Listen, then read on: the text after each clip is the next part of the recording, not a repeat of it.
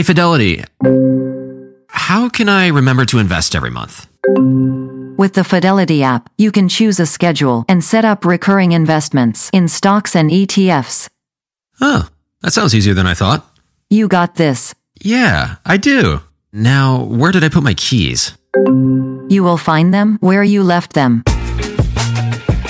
Investing involves risk, including risk of loss. Fidelity Brokerage Services LLC, member NYSE SIPC.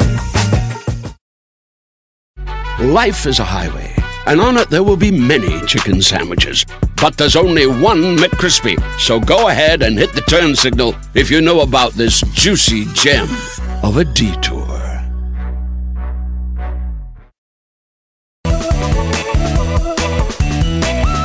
Hi, friends. Thanks for downloading the Money Girl podcast. I'm Laura Adams. When it comes to credit scores, there are several key factors that cause them to go up or down. In this episode, I'll answer five questions from Money Girl listeners and readers about one of them, called the credit utilization ratio. To build excellent credit, making payments on time is king because it makes up the largest percentage of your credit scores.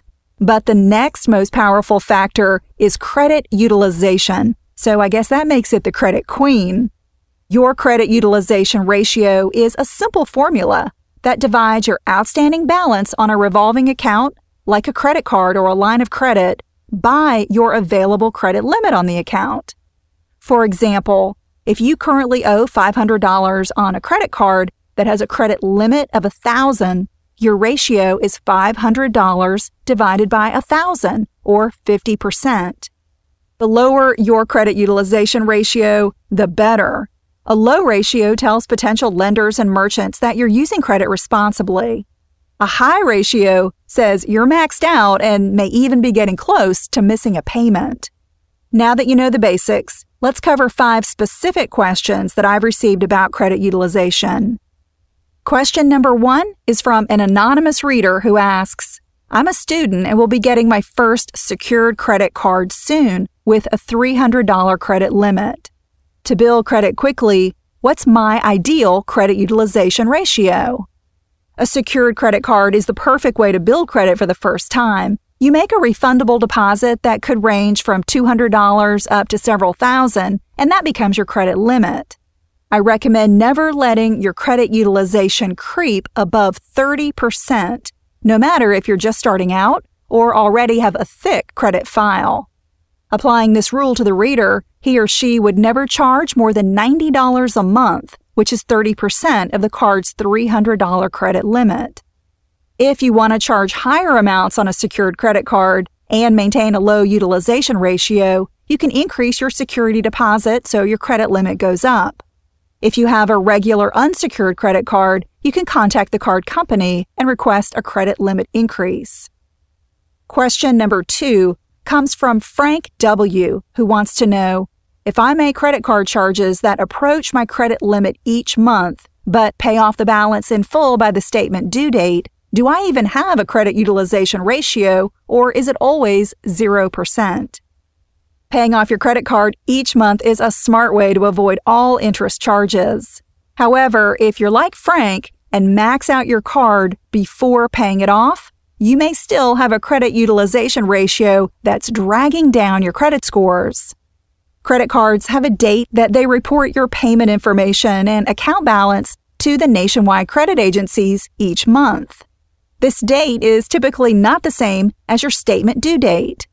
If Frank's outstanding balance is high on the date his card company reports it, he'll have a high utilization ratio. A good solution for Frank would be to get a second credit card and spread out his charges on two accounts. If approved for a second credit card with a similar credit limit, he could cut his utilization ratio in half. Here's how that works. Let's say you charge $600 on a card with a $1,000 credit limit. That's a 60% utilization ratio, right? But charging $300 on two cards that each have limits of 1000 is a utilization of 30% because the math is now $600 divided by 2000. It's always better to have low balances on multiple credit cards than to have one card that you consistently max out. Question number three is from Saket, who says, I just paid off all my credit card debt. Going forward, I plan to use my cards only for purchases that I can pay off in full each month. When should I pay my credit card bill so the credit agencies only see my balance as zero when I receive the bill or earlier in the month? Good job on paying off all your debts, Saket. To know exactly when your credit card reports outstanding balances to the credit agencies, you'll have to ask them. If they tell you, simply make a full payment before their reporting date. But if for some reason they can't or won't tell you a specific reporting date, here are some solutions to keep your credit utilization ratio as low as possible. Request a credit limit increase on your account. Spread out your charges among several cards each month, or make payments more frequently, like bi monthly or weekly. Life is a highway, and on it there will be many chicken sandwiches. But there's only one McCrispy. So go ahead and hit the turn signal if you know about this juicy gem of a detour.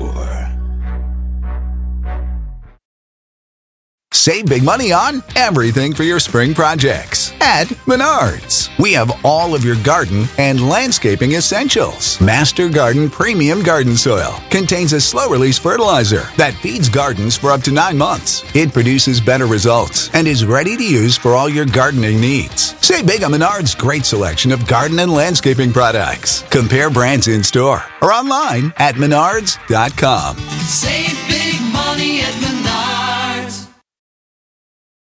At Capella University, you'll get support from people who care about your success. From before you enroll to after you graduate, pursue your goals knowing help is available when you need it.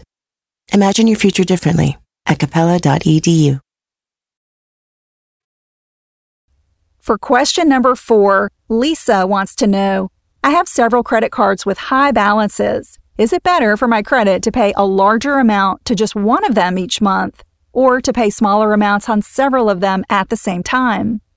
Credit scoring models generally score each account's utilization ratio individually and then add them up for an overall ratio. But having a high balance on just one credit card is a sign that you may be a risk to a potential creditor or merchant, even if you haven't been late on any payments. As I previously mentioned, that means you're better off having multiple accounts with low balances. So Lisa should spread out her payments and make it a goal to get all of her credit cards below a 30% utilization ratio as quickly as possible. And question number five is from Dave, who says, I'm fed up with both of my credit cards because they're now charging an annual fee. Would canceling them really hurt my credit? To maintain a good credit history, you need to have at least one credit card. If the card offers rewards, like cashback or travel miles, it makes sense to keep it as long as the rewards are worth more than the fee. Canceling a credit card can dramatically increase your credit utilization ratio because your available credit on the account goes to zero, but you still have the same amount of total debt. That will cause your credit scores to drop right away and could ruin your ability to get new credit, like a mortgage or a car loan, in the near future. Lower credit scores can also have other negative side effects, like higher insurance premiums or getting passed over for a new apartment or job that checks credit. But depending on Dave's situation, if he's still determined to close his two credit cards, a smart strategy would be to do it gradually. He should get a replacement card first and then cancel one of his existing cards a few months later, then repeat the process. The bottom line it's impossible to change anything in your credit file without it affecting your credit scores. Don't let a relatively small issue like an annual fee cause you to make a knee jerk decision that could hurt your credit and finances in the long run. To learn much more about credit, download the Credit Score Survival Kit it's a free multimedia resource I created as a gift for you with a video tutorial and three smart strategies to build excellent credit scores that you can read or listen to. Plus, I tell you how to save money by getting your credit score absolutely free as often as you want. Download the Credit Score Survival Kit for a limited time when you visit smartmovestogrowrich.com. As always, you'll find links to everything I've mentioned on the Money Girl page at quickanddirtytips.com. Just look for episode number 270 called Credit Utilization What It Means for Your Credit Score. While you're there, go ahead and sign up for the free Money Girl newsletter, join the Money Girl Facebook page, follow on Twitter, and submit your money question. I'm glad you're listening. Cha-ching! That's all for now, courtesy of Money Girl, your guide to a richer life.